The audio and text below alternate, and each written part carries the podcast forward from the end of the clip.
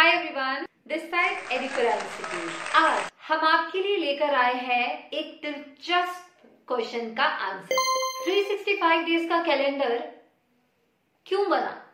किसने बनाया? कब बनाया? क्या आप जानते हैं? 365 डेज़ कैलेंडर को ग्रिगोरियन कैलेंडर कहा जाता है। और इंडिया में हम ग्रिगोरियन कैलेंडर को फॉलो करते हैं। मगर सवाल यह है कि ये ग्रिगोरियन कैलेंडर बना किसने बनाया और क्यों बनाया?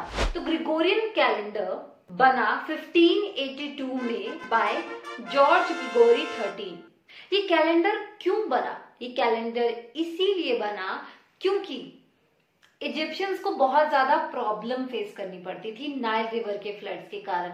होता क्या था? फ्लड्स आते थे, जो आसपास का एग्रीकल्चर एरिया था, सब खराब। क्रॉप सारी खराब मॉस्क्यूज थे स्कूल्स थे।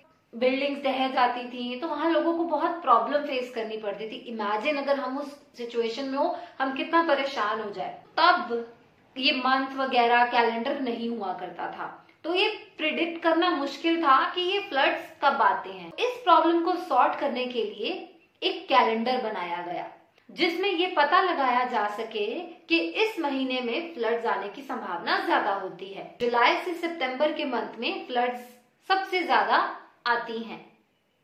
फिर उस अकॉर्डिंग मेजर्स ली गई। तो इस तरह से एक प्रॉब्लम को सॉल्व करने के लिए एक सोल्यूशन निकाला गया, जिसे आज दुनिया भर में इम्प्लीमेंट किया जाता है। जैसे कि इंडिया इंडिया में ग्रिगोरियन कैलेंडर को फॉलो किया जाता है। अगर आपको ये इन्फॉर्मेशन पसंद आई हो तो चैनल को लाइक सब्सक्राइब और शेयर ज़रूर